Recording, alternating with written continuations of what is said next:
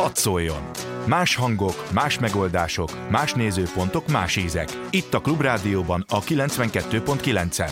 Ami a torkunkon kifér. Hadd szóljon! Hadd szóljon! Y. Galavics Patrik generációs műsora. Állandóan azt a rohadt telefont nyomkodják. Köszöntöm a hallgatókat, Galavics Patrik vagyok, ez az Y. Régen foglalkoztunk már a műsorban politikával, a mai adásban azonban pótoljuk ezt a hiányosságot.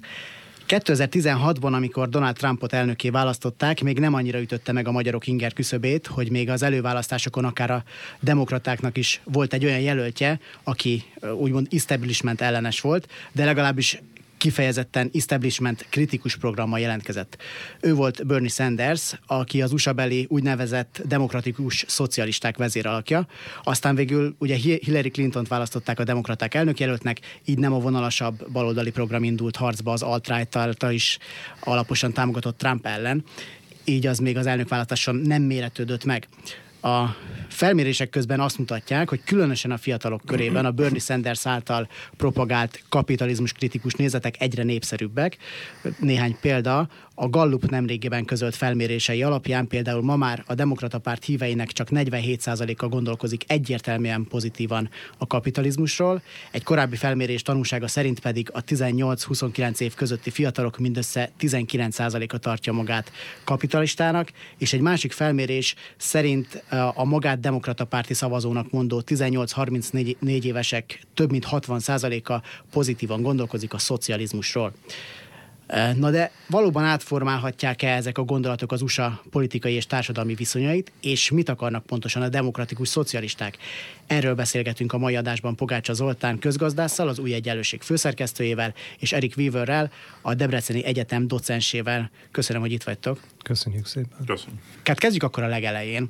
Két hónapja a Lehman Brothers csődjének a tizedik évfordulóján Plankó Gergő készített egy videó összeállítást a 444-en, amiben bemutatta a gazdasági válság okait és következményeit, és mint egy mellékesen került szóba az, hogy a válság hatására az amerikai társadalom egyrészt kaphatóbb lett a Trump-féle nacionalista idegen ellenes retorikára, illetve ha a gazdaságot nézzük, akkor a protekcionista megoldásokra, valamint megkérdőjeleződött a kapitalizmus mindenhatósága, és ez a baloldali eszmék megerősödéséhez is vezetett.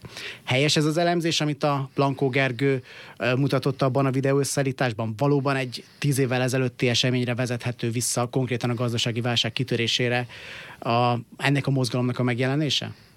Azt gondolom részint igen, és részint viszont amiatt, hogy a Trump mit hozott elnökként, és hogyan kampány, kampányolt, hiszen kétféleképpen adott szelet ennek az új balos mozgalomnak. Egyrésztről, hogy a hagyományos és, és, és az új baloldal annyira fel van háborodva Trumptól, de még jobban van felháborodva ettől, hogy a, a hagyományos középbal nem tudott nyerni trump szemben. A másik dolog, amit hozott a Trump a szélső baloldalnak, az, hogy rejtve de Trump is használja a szélső balos retorikáját sajátos jobboldali módon. Ez a protekcionizmus, amit most látunk Trumptól, ez kifejezetten a baloldalnak a hagyományos keléktárából való, és igenis tetszik a munkásosztálynak az Egyesült Államokban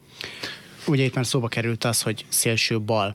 Én amikor ezeket a mondjuk a fősodratú amerikai médiának a cikkeit olvasom, és far leftként hivatkoznak um, Bernie Sandersikre, akkor az nekem egy elég furcsa dolog, mert majd, majd beszélünk arról, hogy pontosan mik az ő elképzeléseik, de például az, hogy um, ingyenes oktatás, ingyenes felsőoktatás legyen elérhető mindenkinek, ingyenes egészségügy, ez mint emberi alapjog jelenjen meg. Ezt, ezt Európában sokkal kézenfekvőbbnek veszik, ott pedig a New York Times-ban is megjelenhet úgy cikk, hogy ez szélső baloldali program. Ez szélső baloldali program, Pogács Igen, szerintem ez nagyon fontos, tehát mielőtt a, visszatérünk arra, hogy mi, mi, mi hozta létre ezt az egész helyzetet, és hogy a Plankó Gergő féle videónak mi az igazsága, szerintem tisztázni kell valamit fogalmilag. Tehát itt szó sincsen szélső balról. Tehát szerintem a szélső bal megnevezés ez teljesen téves.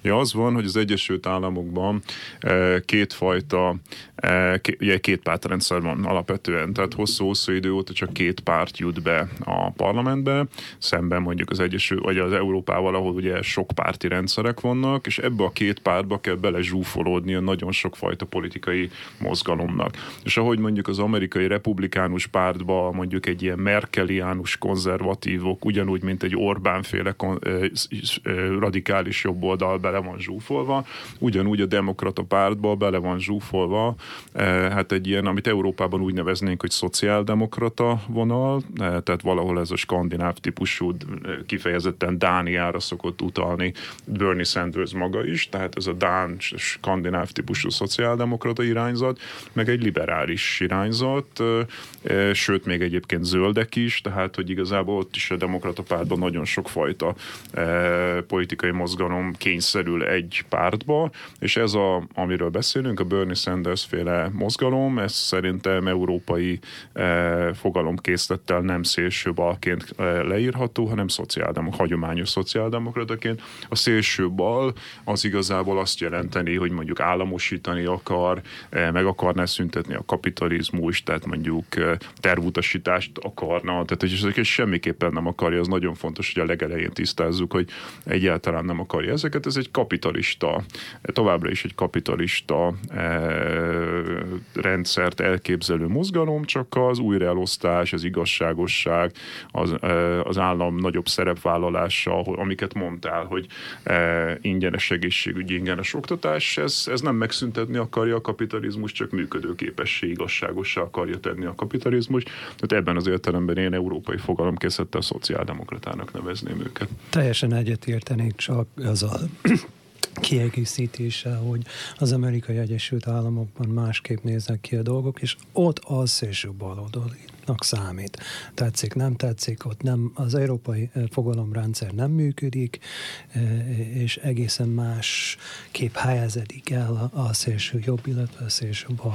Akkor térjünk át a konkrét elképzelésekre. Most már tényleg így említettünk az ingyenes egészségügy és az ingyenes oktatás. Ez a két legfontosabb dolog? Mi, mi az, ami még, amivel a melósokat be lehet vonzani? Vagy amivel megpróbálják bemozani őket legalábbis? Hát ez egy érdekes kérdés, mert hogy az egyik ígéret az, hogy mindenkinek jusson munka.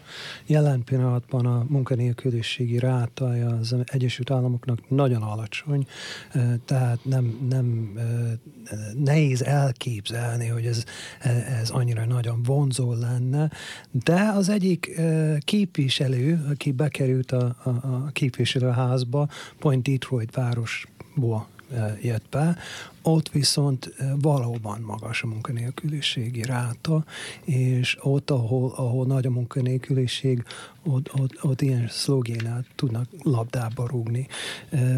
Tehát egyébként ugyanazokon a területeken tudnak ők labdába rúgni, ahol Trump, mert ugye Trump is mondjuk a rozsdaövezetet tudta kihasználni, meg az ottani csalódottságot, én úgy gondolom, én úgy gondolom, ha, ha megnézzük West Virginia államot például, ami hagyományosan egy szén bányászatból élő állam, és most nagyon nagy válságban van az Egyesült Államok egyik legszegényebb állama, ott nyerni tudott Trump. Viszont minden felmérés szerint a, a, a baloldali szlogénokkal tudna valaki más elvinni ezt, ezt az államot. Igazából az van, hogy a, az Egyesült Államokban sose volt igazából jóléti állam, mint, mint Európában, de azért voltak bizonyos újraelosztási mechanizmusok, például a minimálbér az sokkal magasabb volt régebben az Egyesült Államokban, és ugye az utóbbi pár évtizedben, amit úgy nevezhetünk, hogy a neoliberalizmusnak az évtizedei, tehát Ronald Reagannek a 1980-as évek elejétől történő kormányzása, amit aztán folytattak más politikusok, mások is. Ez gyakorlatilag azt hozta létre, hogy az Egyesült Államokban a tőkéből élők, illetve a legmagasabb bérből élők, azok egyszerűen elhúztak fölfelé, egy jövedelmi és vagyoni koncentráció jött létre, ahol mondjuk a legfelső 5% bérből élő, illetve a tőkében élő emberek, azok főleg a felső 1% az nagyon-nagyon meggazdagodott, és magas jövedelmeket húz, és mindenki másnak meg igazából a jövedelme a GDP arányában az csökkent vagy stagnált. Ez azt jelenti, hogy igazságtalanabb és esélytelenebb társadalom jött létre, és hát ugye ez óriási esélyt teremtett volna a baloldalnak, ha lett volna igazi baloldal. Tehát, hogyha ha a demokrata párt valódi baloldali pártként működött volna, akkor ettől nagyon megerősödhetett volna, hiszen az esélyteleneket ő megfoghatta volna. De a Clinton politikai gépezet által fogjulejtett demokrata párt, tehát először Bill Clinton, majd Hillary Clinton által működtetett politikai gépezet dominálta tulajdonképpen a demokrata pártot. És ez a politikai irányzat, amit Clintonék képviseltek, ez igazából egy ilyen harmadik utas eh, Blairhez vagy Schröderhez, Anthony Giddens eh, harmadik utas eh, elképzeléseihez hasonló politikai gondolkodás volt. Bill Clintonnak a a nagy eredményei azok szinte mind a republikánus pártól jöttek. Tehát a négy-öt olyan nagy eredmény, amit Clinton elért, például a büntetőjogi reform, vagy a NAFTA, csomó minden más, ezek gyakorlatilag a, még az egészségügyi javaslatuk is ugye nem ment át aztán később, ezek mind-mind-mind igazából a republikánus pártnak a programkészletéből jöttek át. És hát a, a, a pénzügyi rendszer liberalizációjáról ne is beszéljünk, ami ugye aztán a 2008-as válsághoz vezetett, tehát hogy a Plankofé féle videó az már maga az eredmény. A, a 2008-as válság az csak megmutatta az embereknek, hogy nagy baj van, de az előző évtizedeknek a folyamatai azok, amik ezt létrehozták.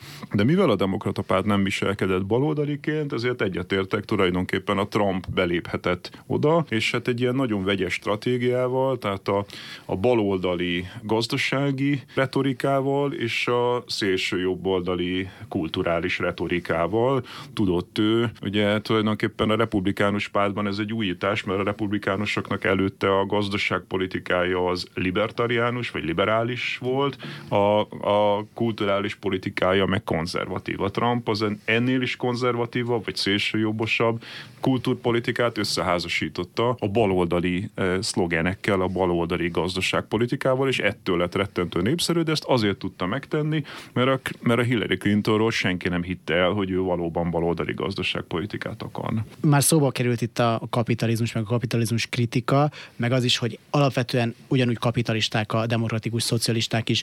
Amerikában tabuként kezelik azt tulajdonképpen, hogy ha valaki azt mondja magáról, hogy nem kapitalista, tehát valamennyire, valamennyi vonalat meg kell tartani ahhoz, hogy legalább sikeres maradjon valaki, vagy eh, tehát gyakorlatilag arra akarok rákérdezni, hogy nem merik kimondani magukról, hogy mi nem vagyunk kapitalisták, vagy tényleg arról van szó, hogy igazából azt még ők se kérdőjelezik meg, hogy a kapitalizmus a legjobb dolog, amit lehet csinálni. Az egy érdekes kérdés, mert bő 50 éven át, a 70-es évek óta szitokszóként szerepelt a szocialista.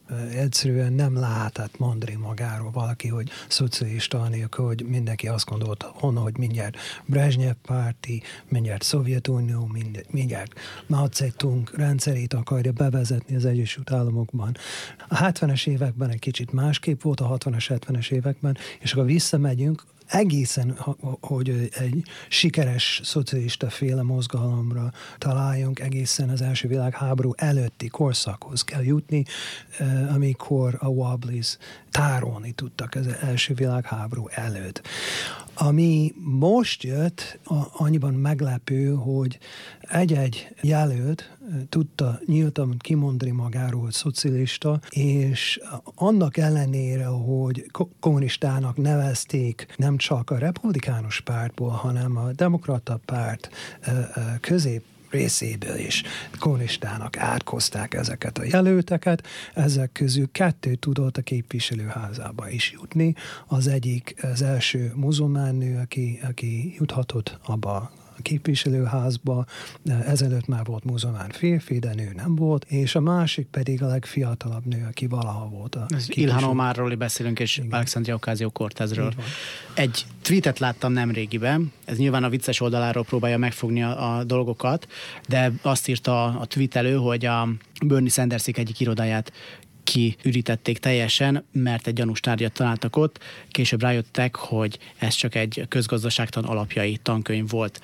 Most nyilván ez tényleg a, a mémelésnek a, a, a, a dolga, meg, meg, meg egy politikai elfél valamilyen módon megpróbálja lejáratni a, azt, aki neki nem tetszik, de valóban ennyire elrugaszkodottak ezek az elképzelések, amiket ők mondanak? Hogy, hogy le, lehet egy pillanatra Persze. még egy fogalmi tisztázás. Tehát, hogy ugye azt kérdezted a kérdésedben, hogy demokratikus szocializmus, hogy ők azt mondják szerintem, tehát itt is szerintem van egy fontos fogalmi tisztázás, mert hogy Európában a demokratikus szocializmus alatt igazából azt értjük, ami Kelet-Európában volt. Tehát mondjuk a a, a német demokratikus köztársaság, a DDR hívta magát demokratikus szocializmusnak. Tehát, hogy európai azt hallja, hogy a Bernie Sanders demokratikus szocialistának hívja magát, akkor rögtön a fejéhez kap, hogy ja Istenem, ja Istenem, Erik, Erik Honecker, meg, meg, meg mit tudom én, késő Kádár korszak. De tökre nem erről van szó. De úgy néz ki, hogy én elég fiatal vagyok ahhoz, hogy én nekem már ne ezt jelentse hát neked már nem, ne, meg a te hallgatóidnak, ha ez egy ifjúsági műsor, akkor már valószínűleg nem ezt fogja jelenteni, de, de azoknak a generációknak, akik még emlékeznek Kelet-Európában a szovjet rendszer, a demokratikus szocializmus kifejezés, főleg ugye azzal, hogy a jelző a demokratikus, és a főnév a szocializmus, ezzel azt sugalja, hogy itt a kapitalizmus ellen valami mást akarnak. Szerintem ez egy nagyon-nagyon rosszul megtalált fogalomhasználat. Ha ismerném Bernie Sanders-t, akkor mondanám neki, hogy ne ezt mondja, hívja egy, egy, egy egyszerűen magát szociáldemokratának. Tehát mi ezt Európában így hívjuk, hogy szociáldemokrata, mert az meg Svédország, meg Németország, meg Ausztria, és nem a DDL. Tehát sokkal szerencsésebb lenne, hogyha szociáldemokratának hívja magát, ahol ugye a szociál a jelző és a demokrata a főnév, tehát hogy továbbra is demokratikus országot akar, és ráadásul egyébként kapitalizmust is. Tehát, hogy szó sincs róla, hogy ők a kapitalizmus helyett akarnának valamit, hanem csak működőképessé akarják tenni a kapitalizmus, és akkor itt válaszolok a közgazdaságtan könyves mémedre. Hát a liberális politikai erők azok évtizedek óta használják ezt az eszközt, hogy úgy csinálnak, mint hogy csak ők értenék a kapitalizmust. Tehát, hogy a közgazdaságtan az nagyjából az, ami egy ilyen neoklasszikus közgazdaságtan tankönyvben van, az a kapitalizmus, azt tessék megérteni.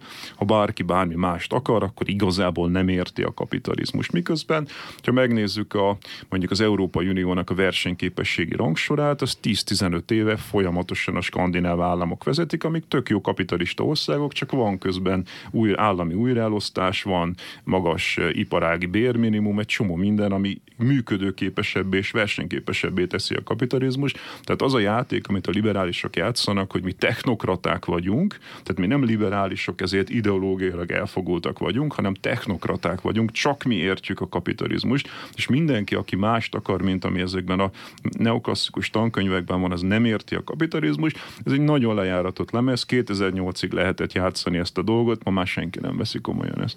Hozzáfűzném azt, hogy egyeseknél vannak nagy remények ezzel kapcsolatosan, ezzel az új mozgalommal kapcsolatosan. Én nem tudok osztani ezeken. Semmi bajom nincsen ez a mozgalommal, szerintem nagyon jó hatása lesz a demokrata pártra és a republikánus pártra egyaránt, azért, amit Zoli most elmondott, de ha megnézzük, hogy mekkora sikerük van, akkor meglehetősen silánynak tűnik az egész.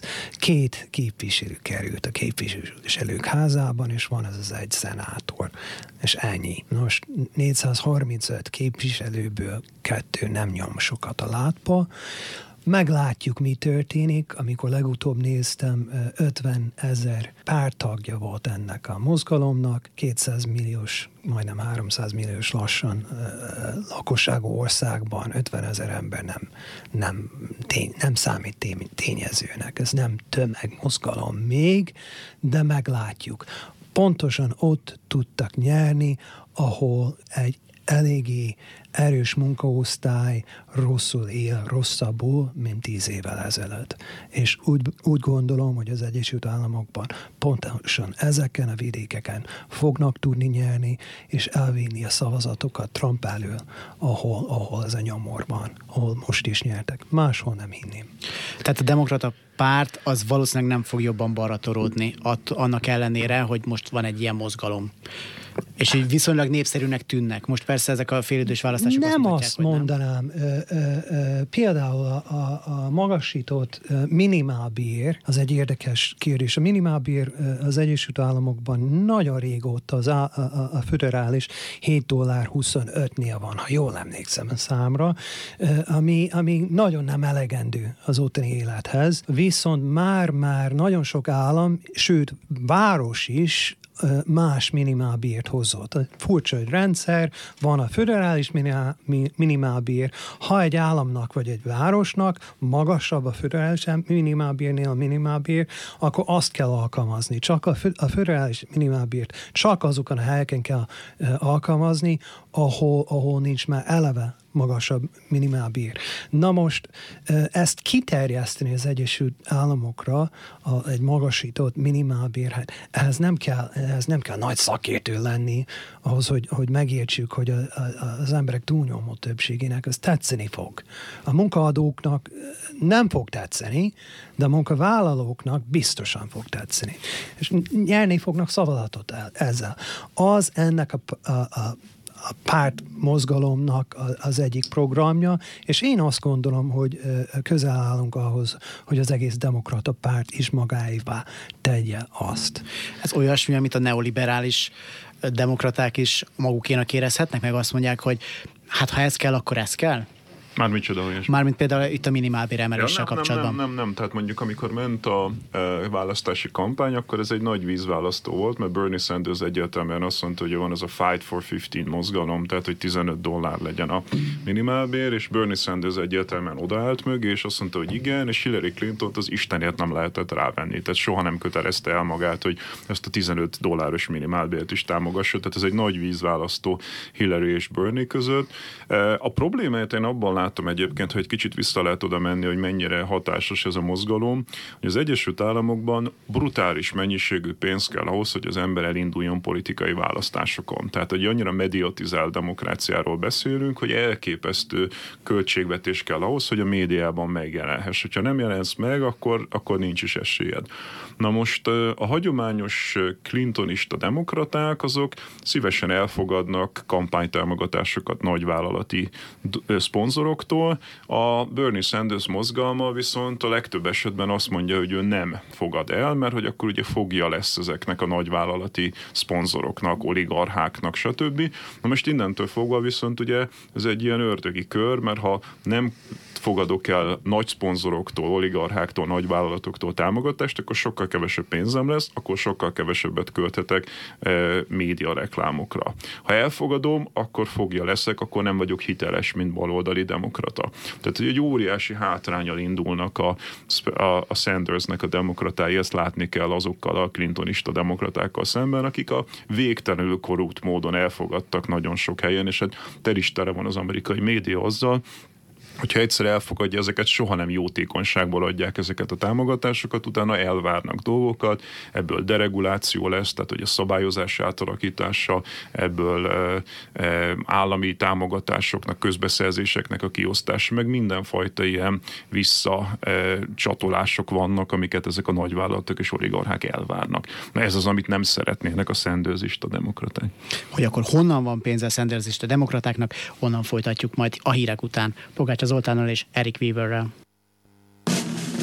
Csipke Rózsa Sándor, én alvó betyáron, mikor veszed már fel azt a hmm, telefont, alszosít csak várom, nézem a láthatáron, mikor jelenik már meg a sziluetted ott.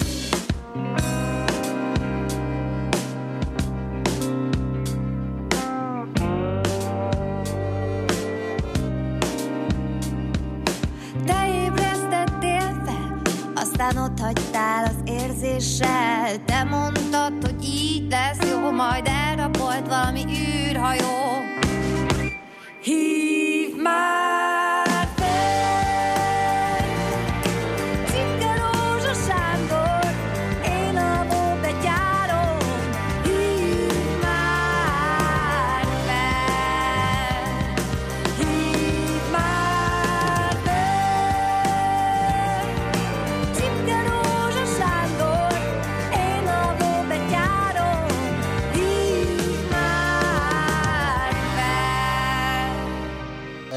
Y. Galavics Patrik generációs műsora.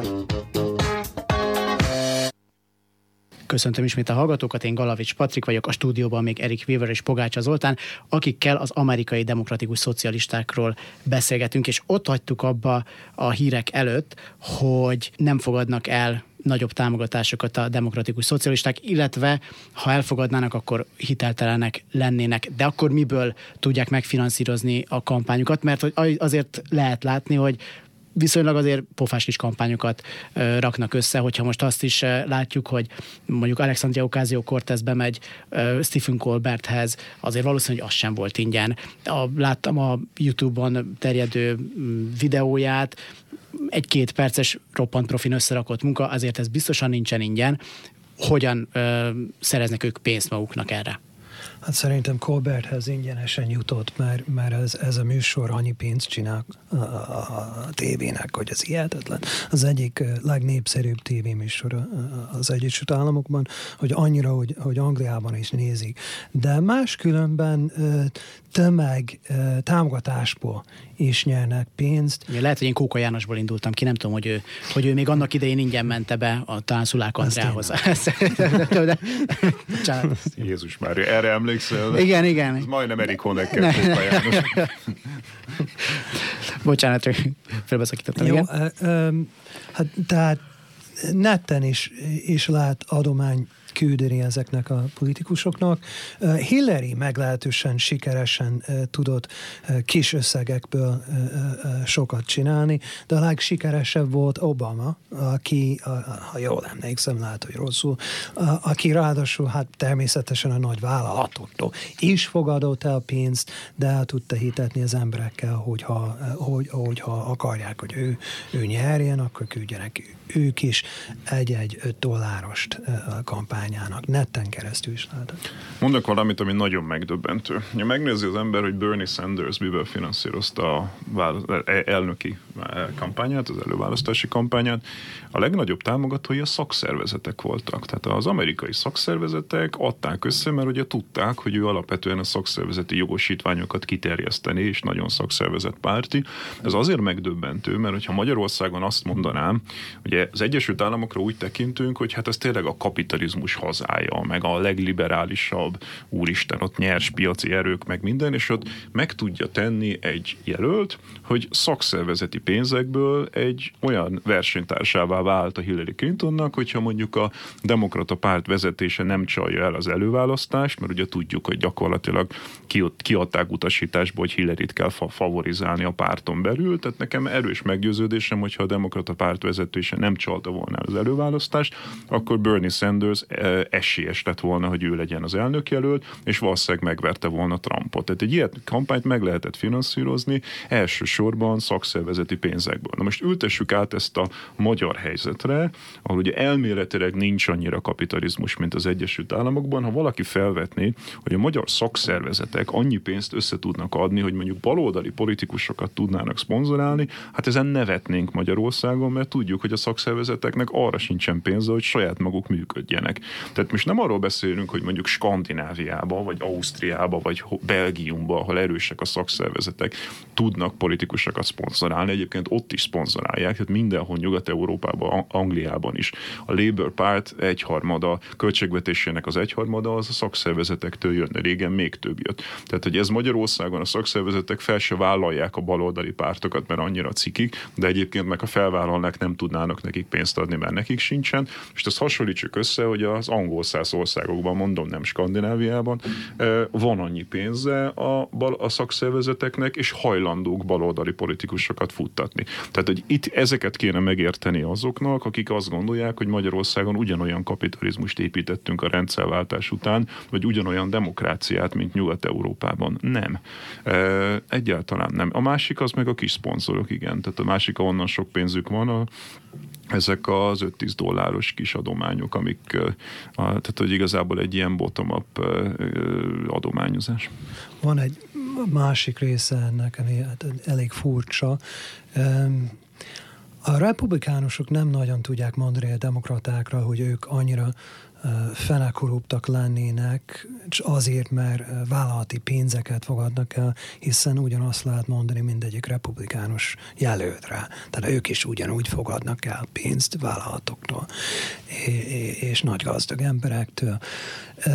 Csak az a balos mozgalom tudja mondani, hogy önök ott korruptak, önök ott elfogadnak pénzt ezektől a nagy vállalatoktól, meg a nagyon gazdagoktól, mi bezzeg csak a szakszervezetektől fogadunk pénzt, illetve kis emberektől, és nem ígérünk semmit, kivéve azt, ami már programunkban van.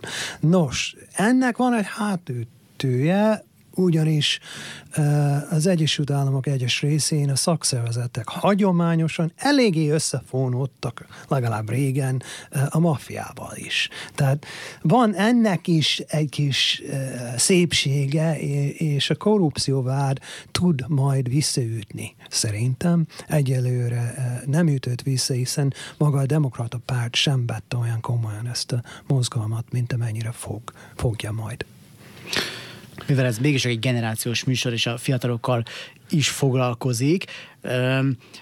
A Alexandria Ocasio-Cortezről meg az ő Stephen Colbert-es sójában való szerepléséről már beszéltem. Ott egyebek mellett arról is beszélt, amikor megkérdezte Stephen Colbert tőle, hogy mi, mi volt a te sikered, ez még egyébként nem is a félidős választásoknál volt, hanem a félidős választások előválasztásánál. Ő például azt mondta, hogy amikor hazament Bronxba, ez is elég szimbolikus, hogy ő Bronxban lakik, akkor két tizenéves srác elfutott mellette, és annyit kiabáltak neki oda, hogy éppen most szavaztunk rád. Na most ugye a magyar hallgatók azt valószínűleg nem tudják, de eleve a félidős választásokon nem szokott olyan nagy lenni a részvétel. Hát még a félidős választások előválasztásán az egy valami olyasmi, ami abszolút hidegen hagyja a fiatalokat. Itt viszont nem csak Bronxban láttuk azt, hogy nagyon sok fiatal elment szavazni, hanem volt olyan állam, azt hiszem Texasban, ahol mm, ötször annyian regisztráltak a félidős választásokra, mint korábban. Ez mennyire köthető ehhez a mozgalomhoz, és mennyire köthető, most egy kicsit cinikusan mondom, Taylor Swifthez, aki ugye először mondta azt, most így megnyílt politikailag, hogy menjetek el szavazni, és menjetek szavazatokat demokratákra. Szerintem inkább Trumphoz. Trump a nagy mozgalmár. A Trump elleni gyűlölet az, ami, ami kelti ki az embereket az ágyból inkább. Nem, se nem Taylor Swift, se nem más. Én azt gondolom, hogy az volt évtizedeken keresztül a probléma, hogy túlságosan centrista volt a politika. Tehát a republikánusok is egy kicsit közelebb voltak a centrumhoz, meg a demokraták is, és nem volt igazán nagy eh, választási lehetőség, nem, nem látták nagyon sokan, hogyha elmennek szavazni, olyan nagyon sok minden változna. És ugye ez két értelemben is megváltozott, egyrészt a Trump kiment szélső jobbra, tehát egy csomó olyan ember ment el Trumpra szavazni, aki korábban nem ment, mert most elhitték, hogy ez nem egy establishment ember, ez nem a eh, republikánus pártnak a szokásos jelöltje, hanem valaki egy kicsit outsider, és ő tényleg meg fog mozgatni dolgokat, ezért jobb oldalon is egy csomó ember elment. És a Sanders ugyanezt érte el a bal oldalon, hogy na most akkor van egy igazi baloldali jelölt, akkor itt is érdemes elmenni, és ha már ez egy generációs műsor, akkor érdemes elmondani ennek a generációs aspektusát, mert nagyon érdekes, hogy miközben Sanders egy öreg ember, de közben ő a fiatalokat mozgatta meg nagyon nagy arányban. Tehát Amerikában hagyományosan, egyébként ez Magyarországon is így van, a fiatalok nem nagyon szívesen mennek el szavazni, és érdekes módon azt látták, hogy először nagyon hosszú idő óta fiatalok is elmentek Sandersre szavazni, tehát hogy van egy ilyen érdekes generációs kapcsolódás a mostani nagyon fiatalok, meg a Sanders generációja között. A Sandersék még emlékeznek arra, hogy milyen volt a rendes baloldali politika, a mostani középkorúak csinál, késő középkorúak csinálták meg ezt a neoliberális hullámot, igazából ez a 68-as generáció, aki akkor még hippi volt, de később meg aztán egy ilyen, eh, hogy mondjam, felső középosztálybeli életbe betagozódott, és jól meggazdagodott, és liberálissá vált, és a mostani fiatalok, akiknek viszont nagyon keserű az élete sok szempontból, tehát diák hitelje van, esélye nincsen lakáshoz jutni, mert nagyon drágák a lakásárak, nagyon rosszak a fizetések, tehát hogy ők megint megtapasztalták ezt a gazdaságilag rosszabb helyzetet, és egy ilyen érdekes kapcsolódás van a Sanders idősebb generációja, meg a fiatalok között, versus ez a középgeneráció. Ez az első generáció az Egyesült Államok történetében, amit amennyire én ismerem, akinek eh, Kerek Perec elmondták, hogy rosszabbul fogtak élni, mint a szüleid. Hát eddig ilyen nem volt mindig fölfelé ment, minden jobb lesz, minden szebb lesz ennek a generációnak. Nyíltan kimondták, hogy nem élhettek annyira jól. Egyébként miért nem? Tehát, hogy eddig sem volt ingyenes az oktatás, eddig is kellett hozzá hitelt fölvenni, eddig is sokan kezdték az életüket azzal, hogy nem is tudom, az egy, pont az egyik demokratikus szocialista jelölt mondta, és azzal kampányolt, hogy igen, én is 200 ezer dollár hitellel kezdem az életemet, mert a, az egyetemen annyit ki kellett fizetnem. Ö, miért pont ez a generáció az, amelyik most már rosszabbul fog élni? Azért, amit korábban mondtam, a neoliberalizmus miatt. Tehát, hogy igazából az, hogy ugye úgy, úgy mentek el a jövedelmek és a vagyonok az Egyesült Államokban, hogy a felső 1%, a felső 5% felé áramolnak ezek a vagyonok, és az alullévőknek a e, jövedelmei azok pedig csökkennek vagy stagnálnak, miközben folyamatosan mindenfajta buborékok vannak, tehát mondjuk ingatlanpiaci buborék, ami azt jelenti, hogy a lakásárak nagyon, e, nagyon drága, drágák, vagy az, vagy az, az oktatás, vagy az egészségügy nagyon drága, és közben nem keresnek ennyit az emberek. Ami itt ment évtizedeken keresztül, ezt látni kell, az adósságból már nem lehet finanszírozni mindent. Tehát, hogy minden adósságból megy. A 70-es évek óta az amerikai kapitalizmus adósságból megy. Ha valaki megnézi az adósságállományokat, akkor a 80-as évekig sem az államnak nem volt jelentős adóssága, se a, a háztartásoknak, se a vállalati szektornak. És nagyjából Ronald Reagan alatt, ami ugye arról szól, amit Orbán Viktor is mond, hogy majd akkor adót csökkentünk, és az adócsökkentéssel az embereknél hagyjuk a pénzt, és beindul a gazdaság. Nem ez történt, adót csökkentettek, és ebből óriási lukat vágtak a költségvetésbe, és az államadósága elkezdett fölfelé menni.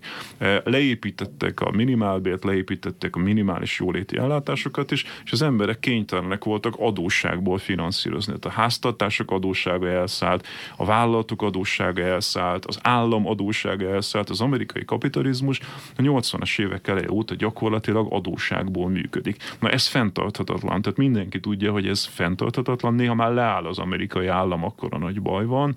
E, a 2008-as válságban is szerepet játszott ez az adósságkupac, e, és ezt így nem lehet folytatni, viszont senkinek nincsen meg a politikai ereje arra, hogy megváltoztassa a rendszert. Tehát mivel az amerikai politikai rendszer ezeknek a nagyvállalati érdekeknek a fogja, meg ezeknek az oligarcháknak a fogja, azért igazából a politikusoknak pont azokkal kellene szembe mennie, akik, eh, hogy a gazdaságot megreformálják, akik a politika fő szponzorai. Tehát ebben a blokkolt állapotban van már hosszú idő, hosszú idő óta az Egyesült Államok, hogy Nagyjából tudják, hogy mit kéne csinálni, de nem lehet meglépni, mert a politikai rendszer blokkolva van, és most még inkább blokkolva van, mert ugye a Trump behozta még ráadásul a legfelsőbb bíróság is most már teljesen republikánus többségű lesz.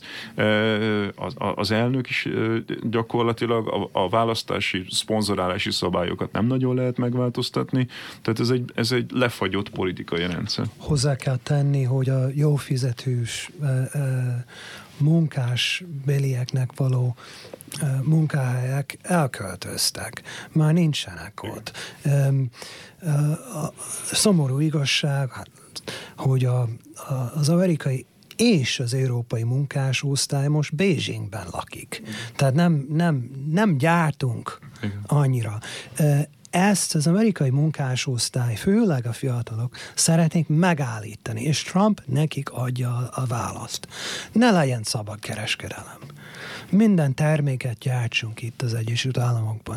Na most a középbal és középjobb egyaránt, mert Trumpnak is vannak ellenfelé a saját pártjában, mondják azt, hogy hát álljon meg a menet. Hát drágulni fognak a termékek. A kínaiak, a mexikaiak sokkal olcsóban gyártják ezeket a termékeket. Trump jól érzett, jól érezte a helyzetet. A kis ember, aki, akinek megszűnt a munkahely, azt mondja, hogy én nekem semmi pénzem nincs megvásárolni az olcsót. Legyen drágább, és legyen egy kicsi pénzem is. Nekem mindegy. Legyen munkám, legyen pénzem, jó fizetős munkám, és drágulhat minden. Engem már nem érdekel. Munkanélküli vagyok, meg kell ezt oldani. Trump jól ér, ér, érezte a helyzetet, és ez az új balóda is jól érzi, hogy, hogy, hogy milyen a hangulat abban mi, abban mennyire érzi, kicsit másfelé terelem a beszélgetést, de ide is kapcsolódik, hogy mennyire érzi ez az új baloldal abban a, az amerikai néplelket, meg a, meg a divat hullámot, hogy rengeteg köztük az előtérbe tolt fiatal nő. Most Alexandria Ocasio-Cortez már említettem, hogy ő 29 éves, egy bronx irány. Sara Innamorato 32, Pittsburghi Summerlee 30, Ilhan Omar 36, ő ráadásul még muszlim is. Ez mennyire a MeToo kampánynak, meg a, meg a feminizmusnak a, a kiteljesedése, mennyi, mennyire az, hogy most ezzel, ezzel érhetünk el jobb eredményeket, és ezért toljuk ezeket a, a lányokat előre. Most bocsánat, hogy le, lelányoztam őket. Vagy valóban arról van szó, hogy kinevelődött egy tehetséges politikai generáció, amelyik speciál éppen demokratikus szocialista. Hát Trump a szemben az egyik kritika jogos vagy nem jogos az, hogy nőgyűlölő. Így válaszként felállítani egy-egy fiatal női, vagy nem olyan fiatal női jelöltet, jónak tűnhet azokon a vidékeken, ahol nagyon aktívak, politikailag nagyon aktívak a nők, és ahol egy erős, lecsúszó közép, illetve munkásosztály van, és, és, és keres erre választ. De szerintem a, a a nőességük nem hozta ezeket az eredményeket föltétlenül. Én, engem meglepett, eh, hogy egy eh, muzulmán került be eh, a, a, a, a házba, amíg bele nem gondoltam, hogy Detroit azon részéről beszélünk, ahol igen nagy a, a, a fekete lakossága, és, és a fekete lakosságon belül számottevő a muzulmán kisebbség, már átírt muzulmán kisebbség ott, ott tud labdába rúgni, és ezzel is akartam azt mondani, hogy azt is akartam mondani, hogy, hogy az amerikai politika mindig helyi politika. Tehát nem, nem mondhatjuk olyan nagyon nagy általánosságokat az amerikai politikáról. Elég ránézni a térképre, hol nyertek a, a demokraták, hol nyertek a republikánusok, és nagyon-nagyon nagy különbségek vannak az Egyesült Államokon belül, és azok a különbségek a legélesebbek általában ezek között a kétféle helyek között. Én azt gondolom, hogy fontos, hogy nők egyébként. Ugye az amerikai politika az hosszú évtizedek óta az idős, fehér férfiaknak a privilegizált helye. Tehát, hogyha megnézzük a tipikus képviselőt, e, akár a kongresszusba, akár a szenátusba, az egy őszhajú, idős, fehér férfi, gazdag ráadásul. Idős, fehér, gazdag férfi.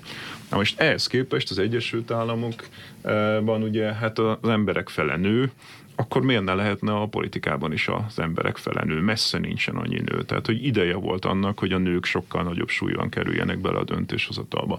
Messze nem ennyire fehér már az Egyesült Államok, tehát sokkal magasabb az aránya, főleg a hispán lakosságnak, akkor miért ne lehetne sokkal több mondjuk latin származású e, a politikában, vagy akár muszlim, hogyha abból is több van. E, messze nem ilyen gazdag az Egyesült Államok, tehát miért ne lehetne sokkal több olyan ember, aki egyébként nem a gazdag rétegekből származik, hanem a szegényekből. És messze nem ennyire öreg az Egyesült Államok, miért ne lenne sokkal több fiatal? Tehát azt gondolom, hogy ezek mind olyan fontos dimenziók, hogy reprezentatívabbá válik, sokkal jobban tükrözi így a törvényhozás. Hát sajnos az van, amit Erik mondott, hogy egyelőre csak pár emberről beszélünk, de ez a folyamat kiteljesedne, az egy nagyon egészséges folyamat lenne, hogy a döntéshozók azok összetételükben is tükrözzék már azt az országot, akinek a sorsáról dönteni. Ehhez pedig a szavazók kellenek, és elsősorban azok a szavazók, akik még nem döntötték el, hogy kire szavaznak, vagy azok, akik még a republikánusokra szavaznak, vagy Trumpra szavaznak, de át kell őket nyilván csábítani a demokratikus szocialistáknak, hogy őket meggyőzzék, hogy végülis ők a jobb választás. De most ilyen szempontból azért nem mindegy, hogy hogyan tekintenek rájuk. Tehát ilyen csodabogarakként tekintenek a demokratikus szocialistákra, akik, ja, hát itt jönnek az ingyenes oktatással, meg egészségügyel, de hát ez amúgy is ö, szinte már kommunista, meg, meg amúgy is mit gondolnak vagy, vagy azért van egy, olyan, van egy olyan érezhető hullám, hogy azért elgondolkoznak az emberek rajta, hogy hm, igen, igen, azért nem is lenne annyira rossz. Trumphoz képest főleg nem. Hát szerintem főleg a nagyvárosokban van esélyük, vidéken nem annyira, bár uh, meglepő dolgok történnek uh, nagyon vidéki helyeken is. Elég rágondolni a, a, a marihuana legalizálásra és a, a népszavazásokra. Népszavazások során hozták a legalizálását. Ezt én nem gondoltam volna uh, 20 évvel ezelőtt, hogy ilyen lesz. Uh, vagy hogy a meleg házasság, olyan helyeken is szavaztak meleg házasságra, amire el nem tudtam volna képzelni. Úgyhogy minden most átalakuló félben van, köszönet a Trumpnak megint, hogy, hogy, hogy vagy így, vagy úgy mozgatja az embereket. Komolyan veszik őket egyébként, tehát hogy már semmiképpen nem a csodabogár kategória. De Bernie Sanders hosszú időn keresztül csodabogár volt. Bernie Sanders már nagyon régóta van a politikában, és ő rá, mint ugye független, eh, Vermonti független képviselőként mindig egy csodabogár volt, eh, szinte senki nem volt hozzá hasonlítható.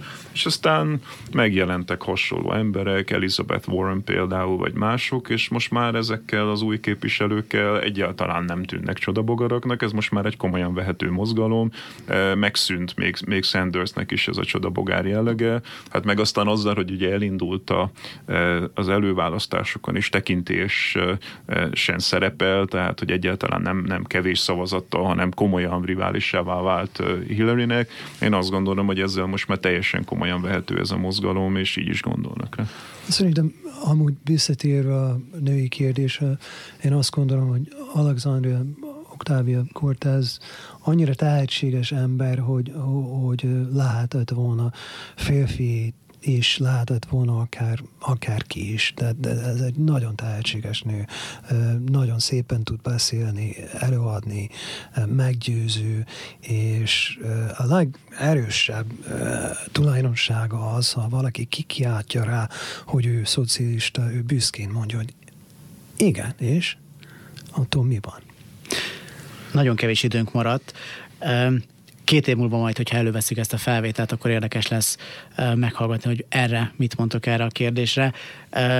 Számítotok arra, hogy a következő választáson a kihívója Donald Trumpnak egy demokratikus szocialista lesz? Szerintem korai. Korai tudni, nem tudom. Hát nagyon sok függ attól, hogy Hillary elindul-e újra. Én attól tartok, hogy elindul, tehát én attól tartok, hogy ez a nő soha-soha nem adja fel, és mindig elindul. És ha elindul, akkor nagy baj van. Ha nem indul el, akkor egyébként Bernie, és mondjuk Bernie Sanders egészséges marad, mert egy idős emberről beszélünk. Tehát, hogy ez a két feltétel adott, hogy Hillary nem indul, és Bernie egészséges marad, akkor egyébként azt gondolom, hogy Bernie-nek komoly esélye van, hogy ő legyen a jelölt, és én továbbra is azt gondolom, hogy ha mondjuk két évvel ezelőtt Bernie indult volna, már akkor megverte volna volna Trumpot, és hogyha most ő indul, akkor megveri Trumpot. Egyébként Trump meg azt gondolom, hogy lefelé megy azért a csillaga. Tehát egy fölfelé tartó Bernie és egy lefelé tartó Trump harcából simán kijöhet, hogy, hogy Bernie nyert. De mondom, ez ezek kellene. Igen. Ha Hillary megint lesz a főjelölt, akkor a demokraták szerintem, szerintem eldobják ezt a következő választást, de meglátjuk. Nem vagyok jós, nem tudom, hogy mit hoz a jövő. Majd 2020-ban akkor meglátjuk. Köszönöm, hogy itt voltatok. Pogácsa Zoltánnal és uh, Erik Viverrel beszélgettem. Az adás elkészültét Árva Brigi és Kovács Mátyás segítették. A technikus Rózsahegyi Gábor volt. Kövessék az Y Facebook oldalát, ott hamarosan ezt az adást is visszahallgathatják, az összes korábbival együtt. A vendégeim nevében is köszönöm a figyelmüket, és további tartalmas rádiózást kívánok. A viszonthallásra. Y. Galavics Patrik generációs műsora. Állandóan azt a rohadt telefonnomkodják.